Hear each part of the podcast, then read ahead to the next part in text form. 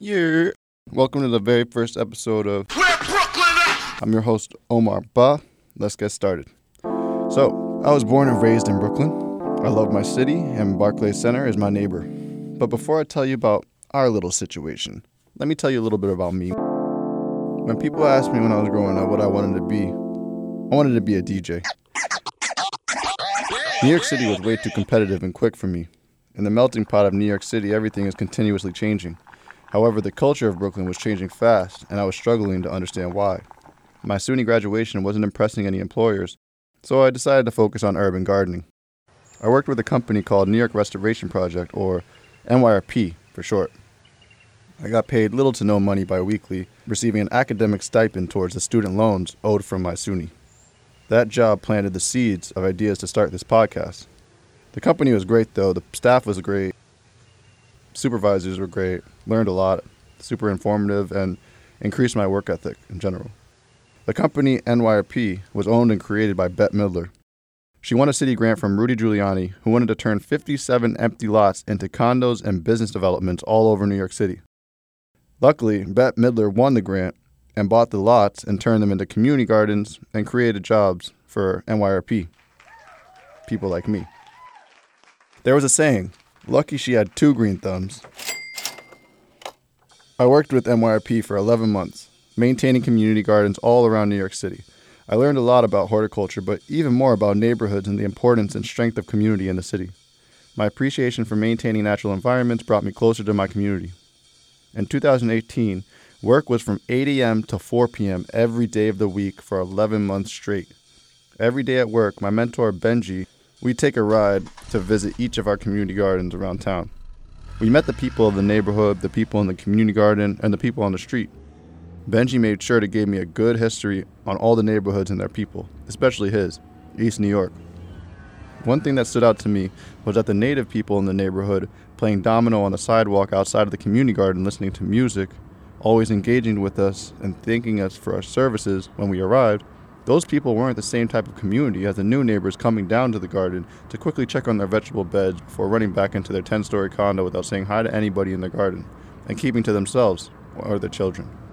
There seemed to be an ongoing tension within the community garden that was almost invisible from outside looking in. Tension between natives of the neighborhood and the new people moving to the neighborhood for the first time.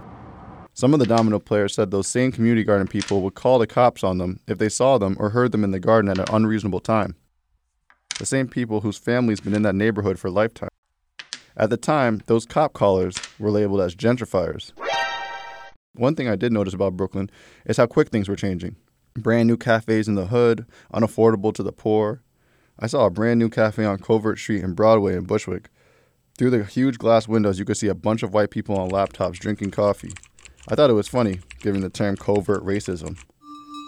Other things that stood out to me were brand new luxury city blocks, condos next to old brownstones, mom and pop stores slowly disappearing, skyscraping storage units near Broadway Junction so Long Islanders can move their furniture closer to the city center without interacting with the community or neighborhood of Bed-Stuy, Bushwick, and East New York. But the change that affected me the most was Barclays Center, home of the Brooklyn Nets and Islanders. 18,000 arena seats, 22 acres of land, an empty Atlantic Transit rail yard that stretches almost seven city avenues. The local community protested against Barclays initially. After protests from the local community, the Supreme Court, with the help from Mayor Bloomberg, ended up approving this project in 2003. And Barclays Center was on its way to Brooklyn. How? When we get back, learn how developers and politicians bypass local community board members to create an NBA arena in our backyards. Where Brooklyn at? And we're back. Now, time to dive into the history of Barclays Center. Barclays was opened in 2012.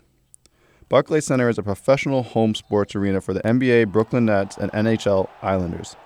Barclays Center is only one piece of the development project that started. The full development project is called Pacific Parks Brooklyn.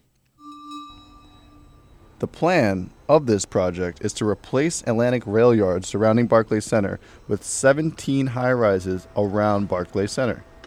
This project is estimated to end anywhere from 2025 to 2035.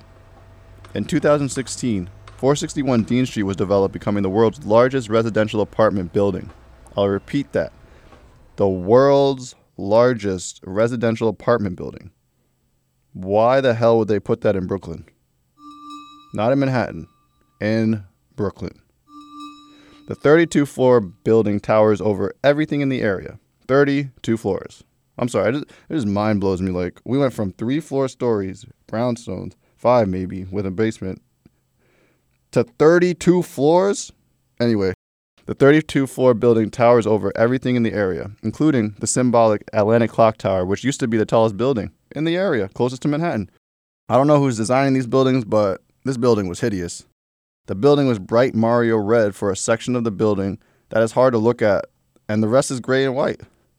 It's like um it's like a PS5. I'm not gonna lie, it looks like a PS5 standing upright. Barclays Center looks like a rusty Futurama ship crash landing on Flatbush Avenue. Does not look like it needs to be there either. Are these developers creating ugly out of place buildings intentionally? I used to enjoy thinking they were just stupid and cared very little about what they were overseeing. Here's what I found out. The developer of Pacific Park is Bruce Ratner, owner of Forest City Ratner Real Estate Company. The old owner of New Jersey Nets partner, Mikhail Prokhorov, partnered with Ratner to form the Brooklyn Nets Stadium, backed by billionaire Mayor Bloomberg in 2003. This is a sign of phase zero gentrification, where developers meet in private meetings, plan to focus on which specific poor neighborhoods to gentrify for capital gain. Is gentrification intentional? Yes, it is.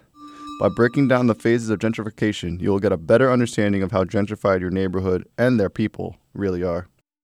Bloomberg offered open ended city support for a 22 acre project involving public land, including a state approval process that bypassed local representatives in the pursuit of eminent domain for an allegedly blighted area that was actually gentrifying. Initially, the area was already becoming gentrified because of 9 11. The Twin Towers falling gave the patriotic nation a scare, getting a lot of white people to move out of the neighborhood and over the bridge into Brooklyn, landing in mainly Clinton Hill, Clinton, Washington area, um, also into that down, you know, downtown area. But, you know, Barclay Center was another effect of it. Economic disasters are always jump starters of gentrification. Examples like Katrina, COVID, are all disasters developers use to advance their gentrified agenda. New York initially pledged $100 million in direct subsidies for infrastructure of land. Actually, the city later added $105 million, including another 31 million coffers for land. Beyond that, it gave away city property, pushed the state transportation authority to relax its deal with Ratner, and agreed to affordable housing far less affordable than what the developer had proposed. The New York City Independent Budget Office in 2005 estimated a modest gain to the city. By 2009, long term city losses were predicted, compounded by far gone revenue because of tax breaks. In 2012, Bloomberg considered Barclay Center a triumph. Ratner's gone, making unrealistic promises and losing significant sums. The development of Pacific Park is overseen by the ESDC, Empire State Development Corporation. As of 2018, four of 15 planned buildings had opened, but the deadline was delayed by about 10 years from 2025 to 2035. The big winner is the original owner of the New Jersey Nets, Mikhail Prokhorov. Moving the New Jersey Nets to the nation's media capital meant a huge payday. On top of that, selling the team to a fellow Canadian billionaire, Joe Tsai, who is, as of 2018, the sole owner of Barclay Center. Meanwhile, the Metropolitan Transportation Authority rail yard, occupying 41% of the full project site, awaits a platform before six or seven of the towers can start. Bloomberg in 2010 says, Nobody's going to remember how long it took. They're only going to look and see that it was done. Pacific Park and Barclay Center are both signs of Mayor Bloomberg's tainted legacy. I live an eight minute walk away from Barclay Center and was luckily not displaced because of it. In 2018, the work commute through Barclays to get to our community gardens in the surrounding area was easy.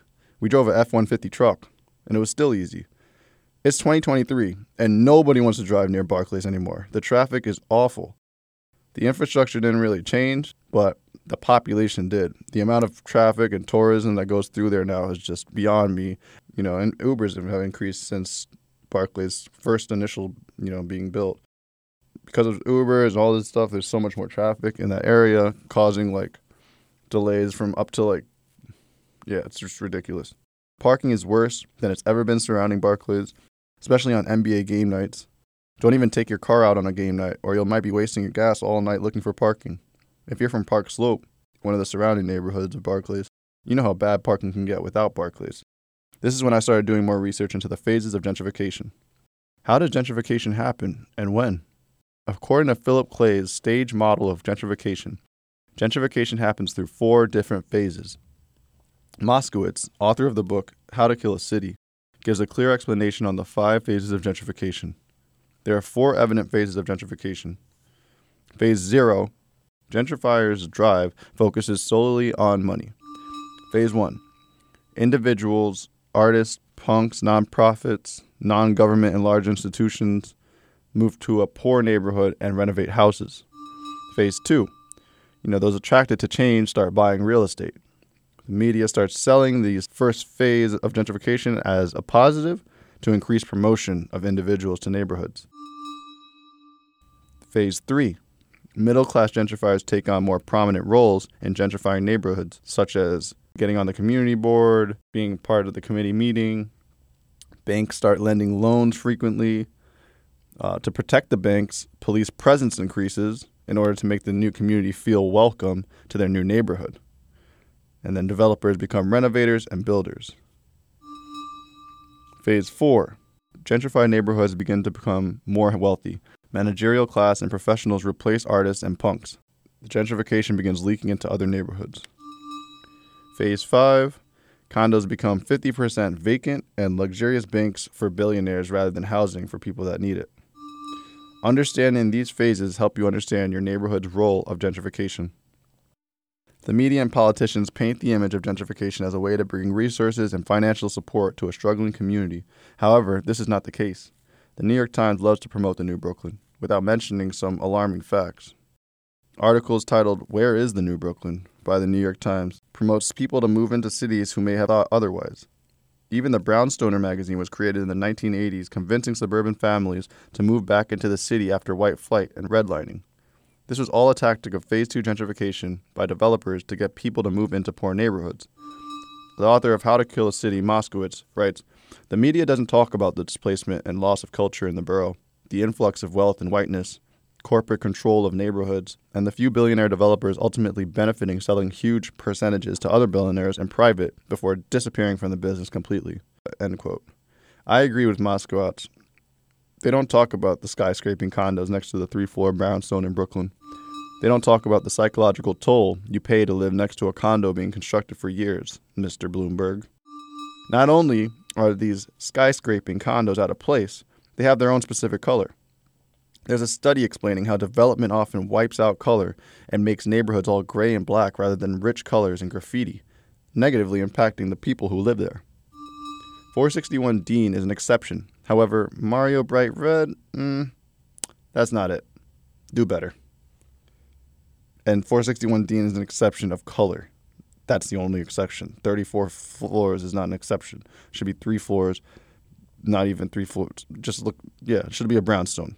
We like brownstone. Anyway, the construction workers from outside the city, Long Island, Connecticut, New Jersey, upstate, are employed, and the Brooklyn residents from the neighborhood are not, leading to more littering, smoking, drinking, rudely interacting with community members, sitting on residents' properties at all times of the day, causing conflicts and competition with neighborhood business. Which leads to more policing of BIPOC and poor residents, a sign of Phase 3 gentrification. Is it worth putting up luxurious condo, hotels, market, rooftop dog walking gardens in a neighborhood that doesn't want it? Phase 4 Bankers, yuppies start moving in or close to these areas and end up displacing these artists, nonprofits, and punks. Phase 5 Rent becomes too high to afford for even bankers Buildings become vacant. Developers benefit off all of this in the background, selling luxurious condos to fellow billionaires behind closed doors, using the vacant skyscrapers as metaphorical banks for billionaires. Some of these newly constructed buildings not only stick out like a sore thumb, but they secretly isolate the rental community from engaging with the neighborhood. For example, the building Denizen Bushwick is a luxury rental building in Bushwick. This building takes up to two entire city blocks, all eight corners. The rent for a studio starts at $2,500 a month. This is 2023, so if it's past 2023, it's probably more. This building has multiple jacuzzis, a wraparound garden on the rooftop with outdoor beanbags smothering the fresh cut grass, flexible chairs, mini golf courses, and people even walking their dogs on the roof so they don't need to walk their dogs out in the street. How do I know this? Because I was one of the contracted exterior maintenance workers on that roof who had to come once a week for almost two years to take care of that rooftop garden. It was an easy job. The renters let their dogs piss all over the lawn and plants up there, so we had an excuse to not maintain anything for the most part and still get paid. We sometimes shared lunch with the service workers of the building who spent all day cleaning up after these dogs, spraying the spots they just pissed and emptying garbages on each floor of this eight cornered gentrification fortress a couple times an hour. I was mind blown. A roof full of gentrifiers in Brooklyn who'd rather let their dogs piss in their building than walk their dogs outside and get to know the neighborhood? The developers have created a new way for people to completely isolate themselves from the neighborhood while living in it. I had to do more research. According to the New York Times, the Denizen was an artful makeover for two Bushwick blocks. Classic response from media promoting another gentrified establishment in a poor neighborhood. Everything around this building looks like Bushwick, by the way. An elementary school, a public park, the above ground J train, some tire shops, gas station, residential three floor homes, little restaurants and bodega, and bam, something that looks like it belongs in Dubai just plants itself directly in the middle of everything. Barclays Center had been built at this time and was very similar in a way to Denizen. From a consumer's perspective, hard to get into because of the price, but once you're in, it's hard to leave. Barclays Center has the 4040 Club, owned by Brooklyn's Jay Z, even though I got to check with Brooklyn again to see if Jay Z is still good. Crown Club, Spumoni Gardens, one of my favorite pizza places from Coney Island, a few businesses in Brooklyn, and other various corporate businesses. Everything is overpriced surrounding Barclays Center and only getting worse. You got $15 bagels as like an average price in the surrounding area. Don't forget they got $20 burgers, and BK9 has $7 empanadas, which you can only get two. So it's a $14 two empanada package. Then you got $8 slices of pizza on Fifth Ave now because of artichokes. You got $9 french fries, a $3 can of soda. I can't even fathom buying something from Barclays. I went to a professional basketball game for the first time in 2022 because my mom had an extra ticket. Drinks were $15 for a 24 ounce of beer. I just wanted to see my favorite player, Kevin Durant, beat Ja Morant. Grizzlies won that game. It was a good game. Glad I got to see KD because he got traded to Phoenix and now I have no reason to go to Barclays anymore. And everything in my neighborhood is expensive. I remember the price being 150 for a bagel and cream cheese when I was in elementary school. Sometimes $2 with OJ. Now, the same place next to Barclays, a bagel costs anywhere from 425 to 575 depending on bagel flavor and cream cheese, not including a drink. Some bagels, they're costing up to $15. The New York Times might as well be gentrifiers too because their opinion of every new business in a gentrified neighborhood is the same positive, positive, positive. We know why this is. It's part of the developer's plan of poor neighborhood promotion. Phase 2 gentrification.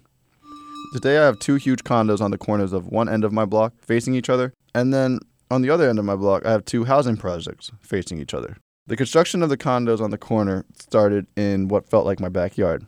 There used to be an empty lot where drug addicts would hang out a couple houses down from me. Before the empty lot with drug addicts, they had a KFC, and before the KFC, they had a gas station. Don't know how sanitary it is for a KFC to be built on top of an old gas station. But after KFC serving gasoline snackers for a decade, it was demolished and left an empty lot for another decade because the soil was too toxic to build on cutting off the area from the public completely. Finally, they excavated the lot and created a 24 sun hogging luxurious condo slash hotel slash market slash rooftop garden. During that 10 year period, they knocked down the all car rent a car across the street and put up a 20 foot condo. My backyard doesn't get sun during the day anymore. Gentrification makes 15 years feel like yesterday. If we don't even get sun, imagine what other problems that's like a that's like a privilege problem to have. My backyard doesn't get sun. Like, imagine what's like. Anyway, during the construction of that condo, I was falsely arrested for drinking on my own property one night. I was with two other white college friends, gentrifiers, and they let them go, of course, even though they were doing the same thing I was doing on my property. However, I was black and they were white. Even though it was my property, I spent 15 hours in a cell before the judge threw out my case. The judge read the address of the building being constructed across the street, not the address I gave the undercover detective who asked for my ID and lied to me saying I had a warrant out for my arrest. A civil lawsuit was filed against those officers, and I received $112 in the mail a year and a half after the incident. This is an example of phase three gentrification of a neighborhood, where banks lend more loans to developing neighborhoods and police presence increases to protect capital and property. Since Barclays, police presence has increased in the neighborhood, giving the false impression to gentrifiers that it is safer. Shootouts down the block from my house never stopped since before we moved there. If anything, they only increased. A weed dispensary in Park Slope, predominantly a white neighborhood, 10 blocks away from Barclays Center, was robbed last week, so April 15th, 2023. That gives a perfect example of how police presence, because of gentrification, actually increases violence in neighborhoods for the people that are living there and not for the people that are moving in. You should ask yourself why do you need a couple white people to move into the neighborhood for you to get fresh produce in your grocery stores and for you to have police presence where there never used to be? Systematic injustice. Gentrification highlights it. Nothing changed in the neighborhood besides an increase in bank loans and police presence. What happened to all the promised jobs and affordable housing from Bloomberg and other city mayors from an unfinished Atlantic rail yard project? Stay tuned to find out more about the federal policies and history shaping the culture around Barclay Center. This was just a summary of who I am. Next episode, we will be interviewing people born and raised in Brooklyn while understanding the phases of gentrification. Stay tuned for an interview with Brooklyn's own Bari Bass from the band Phony People. Listen to his story about life growing up in Crown Heights, Clinton Hill, and Bed-Stuy, and also the origins of phony people. Thank you for listening. I'm your host, Omar Ba, and this is Where Brooklyn at? Please follow and support Where Brooklyn At podcast on IG. If you're interested on being on the show, please reach out to me personally. Thank you again, and stay Brooklyn.